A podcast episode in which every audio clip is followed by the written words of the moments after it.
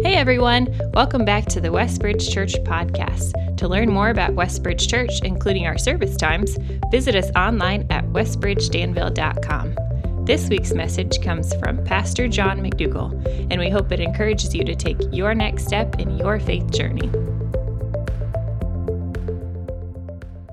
This week I was thinking as the cold winds were blowing and um, snow falling, I feel that my own soul, the the cold winds that can just dampen the, my affections for the Lord and the busyness of life and just things going on. And just praying, Lord, stoke my love for you, stoke my affection for you. And, and uh, just love how God does that through, through the body and through gathering today. And so thank you for being here today.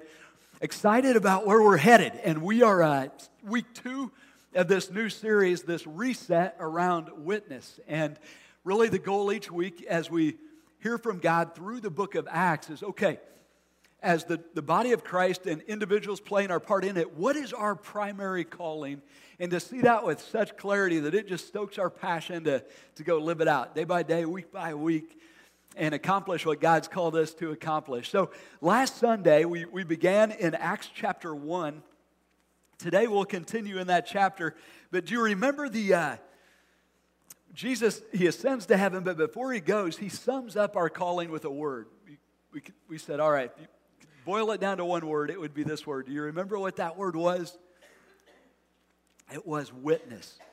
And he said, um, he gave us three promises that, that align with that calling. One, uh, you will receive power when the Holy Spirit comes on you. Two, you will be my witnesses in Jerusalem, Judea, and to the ends of the earth. And then three, I will return for you. And so we're awaiting his, his arrival. And I love that picture of just the clarity of, of, we are here. What is our purpose in life? Why are we here at this time and place? It is to be a witness to him. That, that he is who he is, said he is, he's done what he said he, he has done, and, and to share that with those around us.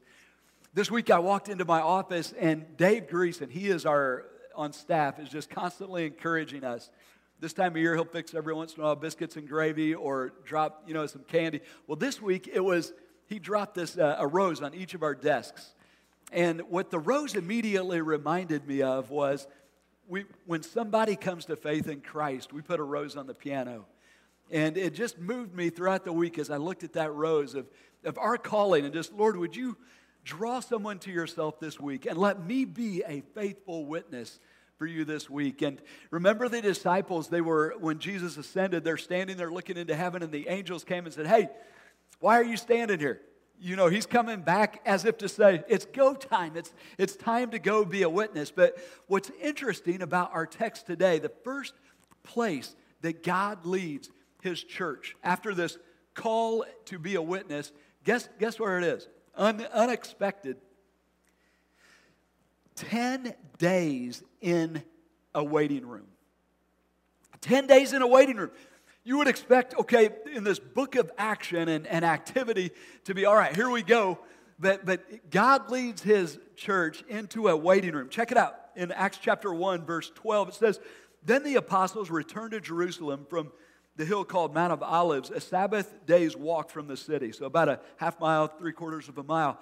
And when they arrived, they went upstairs to the room. And some scholars feel this may have been the same room that um, Wes mentioned earlier, where they observed communion, where they were staying. And those present were Peter, John, James, and Andrew, Philip and Thomas, Bartholomew and Matthew, James, the son of Alphaeus, and Simon the Zealot, Judas, the son of, of James.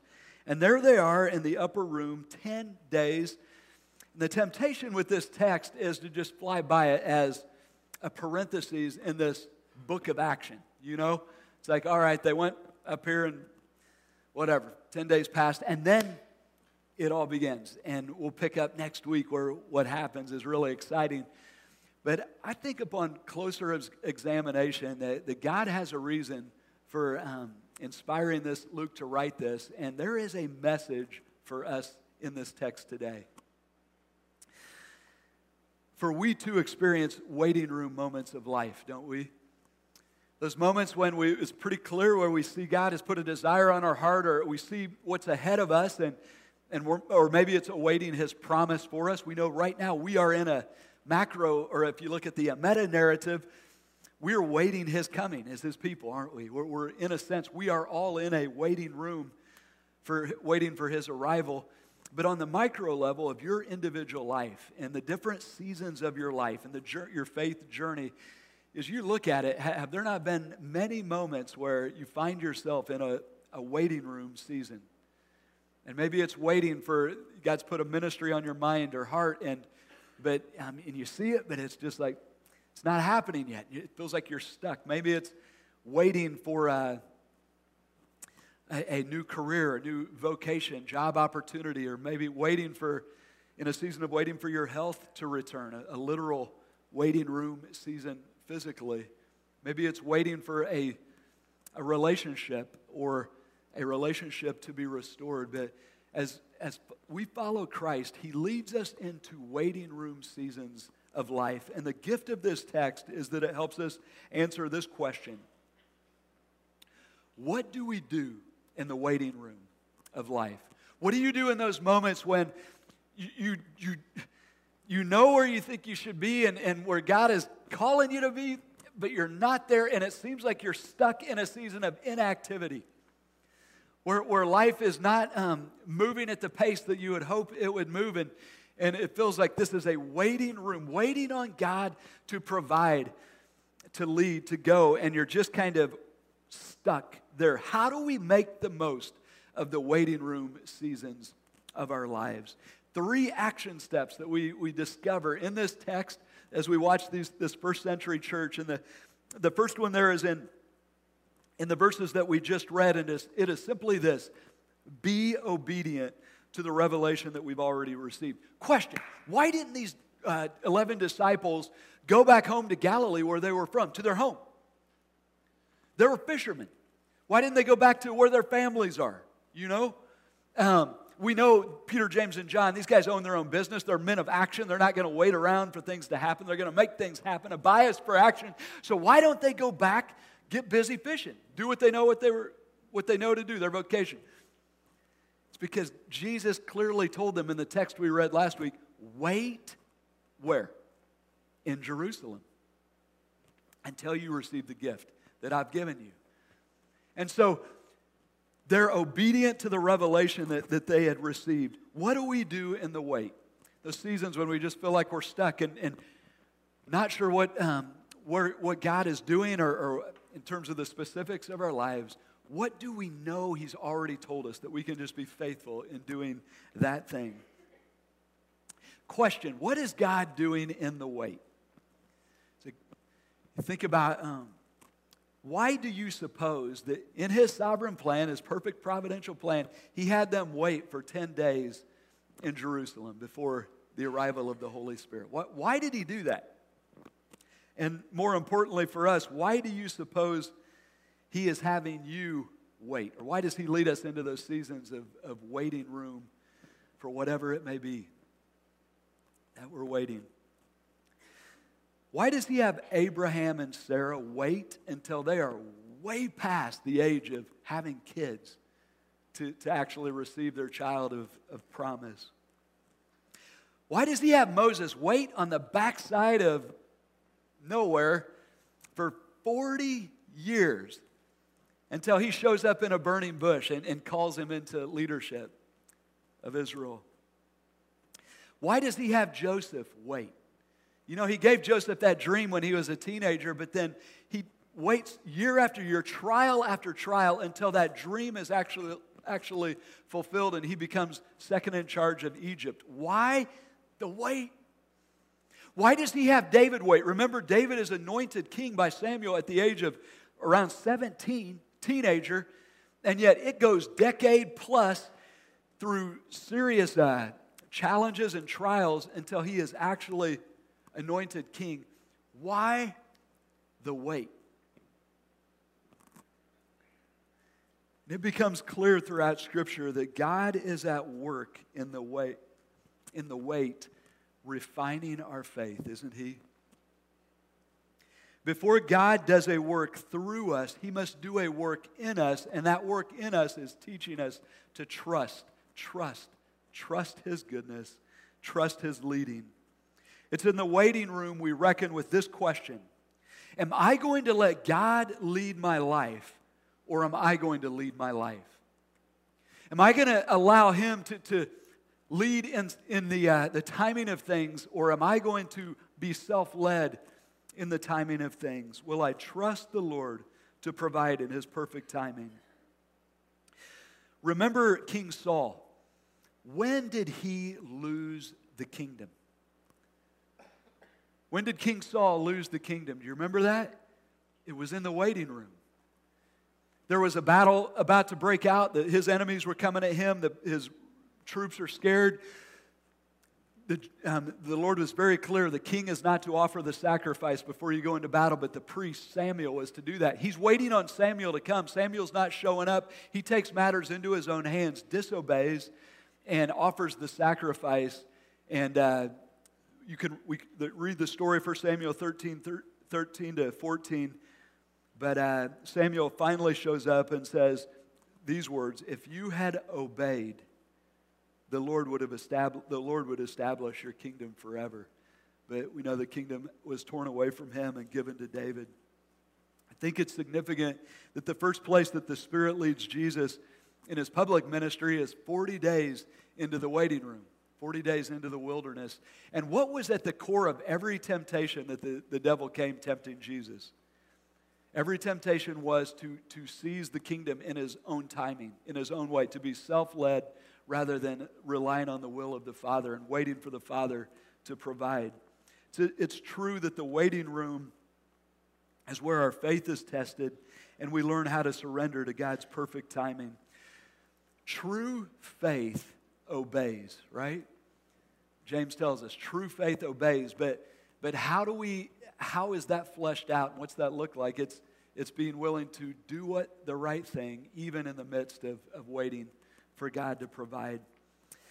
So here's a great small group question I, that, I, or you get together with friends that are followers of Christ. As you look back over your life, um, share a waiting room moment, and then when what did God do in your give you in those waiting room moments of life? The, uh, one of my favorites from our own church family happened before just before COVID. It was January 2020, and uh, Doug Wicker was the chairman of our elder team. He asked Harold Brown to give the, the devotional to our elder team to fire us up for the new year. So, Harold, if you know him, he's a, just a saint of a guy, and he had just retired. So, he had time. So, I'm like, hey, this is going to be an awesome devotion because uh, he's got some time to burn on this. And so I'm looking forward to this. So sure enough, Harold comes in. He had spent some time and he, gives, are, he said, okay, it was about knowing God's will for the future. He said, here are four things that we always know are God's will, that we can just obey um, any, whatever circumstance we're in. And boom, boom, boom, boom. It was good. But then he took us to Romans 15. And I'm like, Romans 15, where's he going with this? And it's basically Paul telling the, the church in, in Rome, this is, these are my plans. This is what I hope to do. I hope to be here, boom, boom, boom, boom. And he lists all these plans. And then Harold said this Guess how many of those plans actually came to pass that Paul made? And this is the Apostle Paul. Guess how many of those plans came to pass? Zero. Guess where God put Paul? In a waiting room for two years. And Harold's takeaway for us was guys, we can make our plans, but God's will will be done, and our plans may not come to pass. Now, as the point leader, I'm like, I don't like that devotion. that was horrible. I was like, let's go climb the mountain. We got our plans, our initiatives for 2020. We're going to get them done. I mean, well, how'd that go? it was, um, we had plans for like, hey, let's launch a church plant initiative. Two years that's been in the waiting room. But God's will gets done. And what's he teach us? Just be obedient in that waiting room. So, what Paul do in the waiting room? Two years under house arrest? Well, I can't be out spreading the gospel, but I can write it. I can encourage the churches. And we have the epistles because he was obedient in the waiting room. God is at work in the waiting room, right?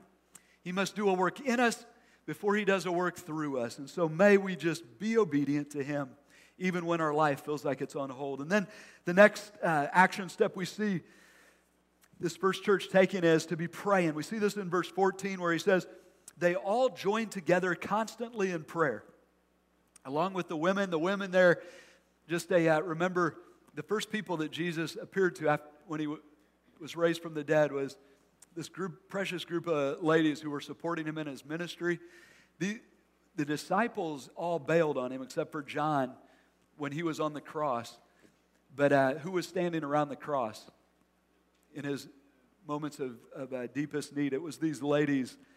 And so they're here with the church. Mary, his mom, say, Where's Joseph, his dad? Most scholars feel that he had already passed away. And then his brothers. We know he had four brothers, sisters were there as well. And what do we find them doing? They're praying. What do you do when you're stuck in the waiting room of life? Love this picture. They all joined constantly together in prayer. Be praying.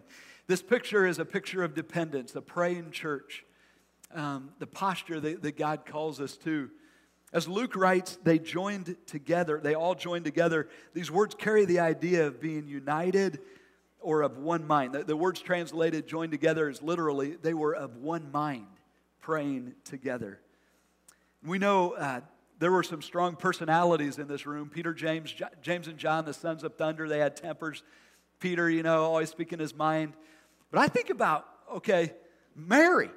This is, Peter gets up and tries to lead, but can you imagine, what, what if Mary had said, hey, I'm the mother of Jesus here. Peter, you bailed on my son at his point of greatest need, I'll lead this thing. Who's going to say no to her?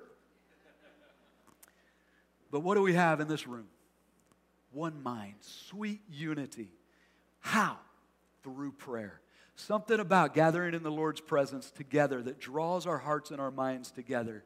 Think about, you know, if your family is going through a hard time, what, what if, or a time of disunity, what if you just get together and just pray? Talk to the Lord. It's powerful, isn't it? He draws us together. I love this picture. Um, praying together. It's what we do in the waiting room. The, uh, the gift of community. Notice that he also says they were, uh, what marked their prayer was that it, that it was constant. It was, it carries the idea of literally they, they devoted themselves to prayer. This wasn't a, an a appendix to the agenda of other things that they really wanted to get done. This was the agenda. Prayer was the agenda. Prayer, we, we often say, is the breath of our soul. It's just that constant communion with our, our, our God. And this church we see here at the start, it's a praying church. 31 times in the, this book of Acts, we see the church praying. It's the gift of the, the waiting room. And you know, I can't help but think God's one of God's purposes for having this, giving us this picture of the church and giving them 10 days in the waiting room is just to help them assume a position, a posture of kneeling and dependence on Him that will, will mean everything for the accomplishment of the mission. As humans, we have a, a bias for action, don't we? What are we going to do? All right, let's go. But the, the only way that we accomplish what God has called us to accomplish is through the power of prayer. He has sovereignly ordained prayer to be the means through which His work of redemption happens. And hearts come open to Him, and, and uh, His gospel goes out. And so um, He gives us this gift of the waiting room. One Wednesday this past uh, summer, I was um, trying to get better at golf, so I tried to have a, I had a practice time. I was grinding it out, sweating. It was not going it was not a good night. and I'm just struggling trying to get this shot to go straight. Well, the two golf pros out at uh, Twin Bridges are the nicest guys, BG and Jeff. And Jeff was out picking up golf balls on the driving range. And he must have seen me in my struggles and had mercy and thought, if I don't go help this guy, he's going to quit the game and quit coming out here. Because when he was done picking up balls, he was kind enough to stop and we're chatting about stuff. And then he's like, hey, man, let me see you take a couple shots. Now, I didn't want to take advantage of him. His business is his counsel, and it's worth money. And so I was like, no, it's all right. And uh, I said, I know, really. And so I said, okay. So I took a couple shots, and he gave me one bit of advice. He said, John, you're, uh, all your weight's on your toes, and you're losing power with that. Lean back, let it be more on the balls of your feet. And sure enough, more balanced, there was power. So grateful for that bit of advice. And as I thought about that, and I thought about this picture in this first, this first glimpse of the church, the gift of the waiting room is it reminds us the posture we have a bias towards is action. Just as my bias still is toward lean up on my toes rather than lean back, our posture as humans is to get busy, to do, do, do. But where is the power at? It's in the posture of prayer, it's in the posture of kneeling. And here we see um, the church, what are they doing? It's not a secondary thing, it's the main thing. Have you ever been, has the Lord ever laid you up on your back with a sickness or a, maybe a hospital stay or something, and you're laying there and you're like, well, I can do nothing else. I guess I'll just pray, right? and, and, then you hear the Lord say, just pray. like, this is the main thing. And uh, this is not the secondary work of the church, this is the primary work of the church. And so may we be praying. I was thinking this week, here's a crazy idea. What if we just called each other up, like friends or family, and just said, hey, Saturday night, you want to get together and pray? We do that for food. We do that for this. We'll be doing that for the Super Bowl, or hey, let's get to get, play games, whatever. But what if we just got together to pray and just go around and pray? Wouldn't that be cool? We talk about that in, in as our small groups. Every meeting of our church, we want to be a prayer meeting get together in small groups, we're praying. We get together just to catch up, we're praying. We get together for uh, ministry teams, we're praying. This week I heard a, a, a, motivating story of a guy named, a prayer warrior named George Mueller. George lived in the 1800s, and his primary ministry was to orphans in Bristol. He was, um, over his life, cared for over 10,000 orphans. But uh, a pastor, I was listening to a pastor share of uh, a moment in his life when he began to journal. And he, he wrote this 1844, he entered this in his journal. I began praying for five friends who did not know Christ and committed to pray for them daily. 18 months lapsed, and the first one was converted. Then he said, I will pray on for the, the other four. And he continued Five years later, the second came to Christ. And then six years after that, his third friend trusted Christ. And he continued to pray daily, just persevering to pray for these guys. And then he died, and two still did not know Christ. It was 52 years after he began praying for these friends that those uh, second, other two friends, they were brothers, trusted Christ as their Savior. I often think about this as I look at our family we as kids would pray with my mom's family. Some of the, her family members did not know Christ, and we'd pray for them for our family devotions. And she died, and still they did not know Christ. But years later, person after person coming to Christ, and just that encouragement that the work of God goes on through prayer. Pray on. Two great resources when it comes to prayer. One of them is this book, A Praying Life by Paul Miller. And if you're looking for just practical ways to this is a great jump start to just pray for the people around you, pray scripture. And then a, another is by a guy named Don, Donald Whitney, and it's praying the Bible. And th- there's power in praying scripture. And it's a short book, and he'd give some just super practical examples. But he has a, an app actually you can go to. It's Praying the Psalms. And someone, Eugene Peterson said, um, the Bible speaks to us, the Psalms speak for us. And uh, we see in, in his book, in uh, Donald Whitney's book, he actually points to George Mueller, prays the Psalms, but he also uh, goes to Acts and this first century church in Acts chapter 4. They're praying the Psalms. And so, a great way to, to be praying is to be praying Scripture. And so, I encourage you to, to check those out if you're looking for a, uh, a pump up in your prayer life. So, in the waiting room moments of life, be praying. Think about those times when we're literally waiting in the line at the grocery store as everybody's storm prepping, or at the line at the, uh, you know, waiting for the traffic light to turn, or as we are waiting for our health to return, or waiting for a relationship uh, situation to, to be resolved, to be praying in the waiting room seasons of life. Then the third action step we see here is in verses 15 to 26, and it is be preparing. Do what we can do while we wait. Verse 15 it says, In those days, Peter stood up among the believers, a group numbering about 120, and he said, Brothers and sisters, the scripture had to be fulfilled in which the Holy Spirit spoke long ago through David concerning Judas, who served as a guide for those who arrested Jesus. He was one of our number and shared in our ministry. And I can't help but think one of the first things the disciples must have asked Jesus was, What was going on with Judas? And Jesus helped them process that. One of the things he did as he helped them process that was he pointed back to the Psalms that, that prophesied Judas it, there in the Psalms. And Jesus taught them, um, said, hey, th- this is, this, and it's comforting. It wasn't an act. Sometimes you wonder, did Jesus get it wrong when he chose Judas? And it's like, no, this was part of God's providential plan. Luke gives us a parenthesis here in terms of what happened for the reader. If you didn't know, he says, with the payment he received for his wickedness, Judas bought a field. Now, Matthew gives this account, and in Scripture, when you have two the same event but two different authors, sometimes they'll give different perspectives of what happened. Does it mean it's contradictory? No, it's complementary, but it's coming at two different perspectives. We know in Matthew's account the details. Judas actually was remorseful for what he did, and he threw those 30 pieces of silver at the leaders, religious leaders. They took that money and they went and bought a field, bought this field.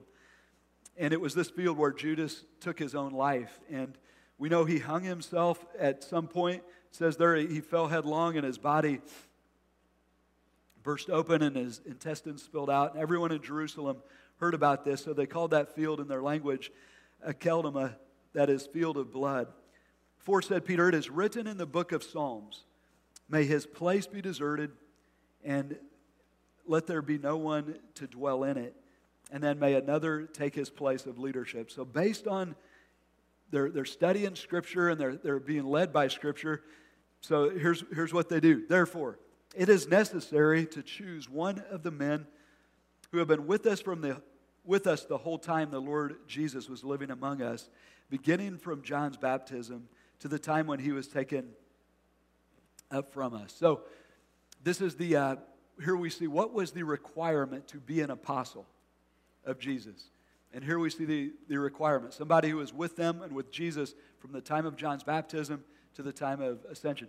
I don't know if you've seen an older movie now, but the movie The Apostle.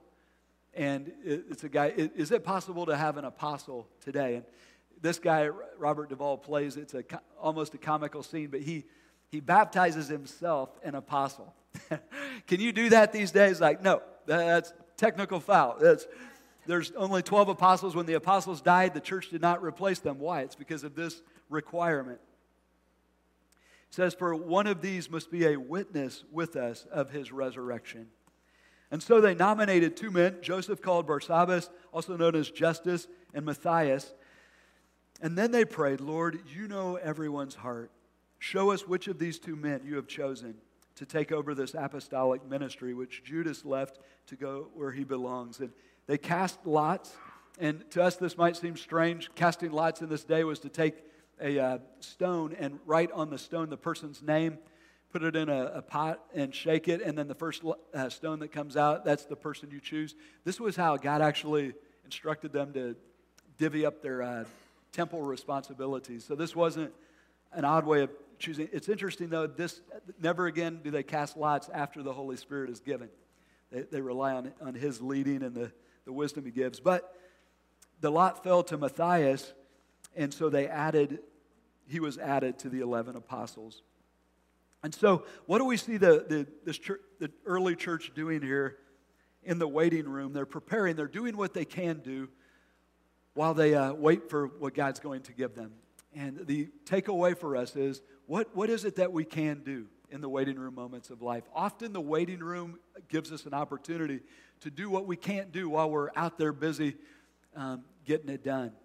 And so for them, it was build the team, choose, a, choose another guy. I love this picture of uh, we, we don't know anything about Matthias. previous this moment, and there is nothing else said post this moment, except that we know all uh, 10 of the apostles died as martyrs, and Matthias, tradition has it, died as a martyr in Ethiopia. Um, John, we know, died in old age, but as an exile. But I just love this picture of Matthias. He's a no name, pretty much, but he was faithful, just doing what, what being faithful to follow Christ. And when it, it was his turn to step up and go, he was ready to step up and go. And great uh, instruction for us in the waiting room moments of life. Just be faithful to um, do what we can do. What can we do? We can, we can, as we earlier, be praying, but we can be building our knowledge of and love for the Lord, studying His Word, getting to know His Word, connecting with the team. Um, whatever it is that, that this time affords us to do that we might not be able to do in a season of activity. So, bringing it all together, what a thrill that in this season of life and where we're at today, you guys, we are, today's the day of salvation. Like, we're part of this story. God is working out his, his plan, and we are his ambassadors. We are called to be his witnesses as though God were making his appeal through us. But, but in our own individual faith stories, we come to these seasons that are waiting room seasons of life, that inactivity and appear to be put on hold for where we sense God is leading us. What do we do in these moments? And um, what we learn in this text three action steps to take. The first is that we would be obedient. It's continuing to be faithful to do respond to the revelation that God has already given us. That we would be praying, living in this posture of dependence on Him and waiting for His lead. And then that we would be preparing and just uh, doing what we can do in this season. And so we thought it would be good to, uh, as, a, as we wrap up this message and really apply it in real time, is to pray around our uh, student ministry and appreciate Landon Mock coming. Our, uh, and thank you for your help with, we have 50 students uh, headed to the Dominican Republic to share Christ this summer. Right now is a bit of that waiting room time. And so Landon will share a little bit, and then we'll just spend a, a few moments in prayer. So, uh, hello everyone. Not sure why they decided to let a high schooler up here, but here I am. but anyways, firstly, I'd like to thank uh, those of you who've chosen to give your financial support to the Dominican Republic trip. I know personally for me, it's an awesome, uh, an awesome opportunity to be able to go overseas and spread the light of Jesus to the people and the kids over there. And that wouldn't be possible without you guys and your donation. So thank you. Uh, secondly, I don't know if you've seen it on uh, your way in or way out, but there's a 150 days calendar in the back leading up to the Dominican Republic trip, in which you can sign up for a day or two, or even more, whatever you would like to. But you can sign up to pray for the 150 days leading up to the Dominican Republic trip. I know me and my fellow high schoolers would very much appreciate the uh, prayer and support that you demonstrate in doing that. And so, with that, let's pray. Dearly Father, I thank you that we can all gather here this morning and gather in your house to learn more about you through your word, Lord. I pray for the uh, success and the safety of our high school group going over to the uh, Dominican Republic this summer. I pray for the people and the kids over there that we'll be ministering to. I pray that they will be influenced and impacted uh, uh to serve you, Lord, by, by our high school group. And I ask that after this last song that we uh, go in peace and take to heart what uh, John preached this morning and use it to spread your light, Lord. And in Jesus' name, amen. If you were encouraged by today's talk and believe it would be helpful for others, please be sure to subscribe or share. To experience other messages or find helpful resources, visit us online at westbridgedanville.com.